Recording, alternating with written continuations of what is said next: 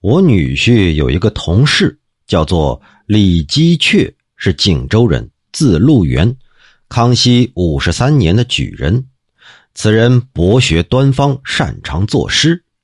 在等候补缺的日子里啊，有一天他在梦中做了一联诗：“滦河鸡中散，峨眉屈左图。”这里头啊，说到是两位古人，鸡中散说的就是嵇康，竹林七贤之一啊。屈左图呢，指的是屈原。醒来之后，他自己也不知道这两句诗到底是什么意思。后来到湖南当了县令，就死在了任上。那个地方正是屈原一路吟咏的地方。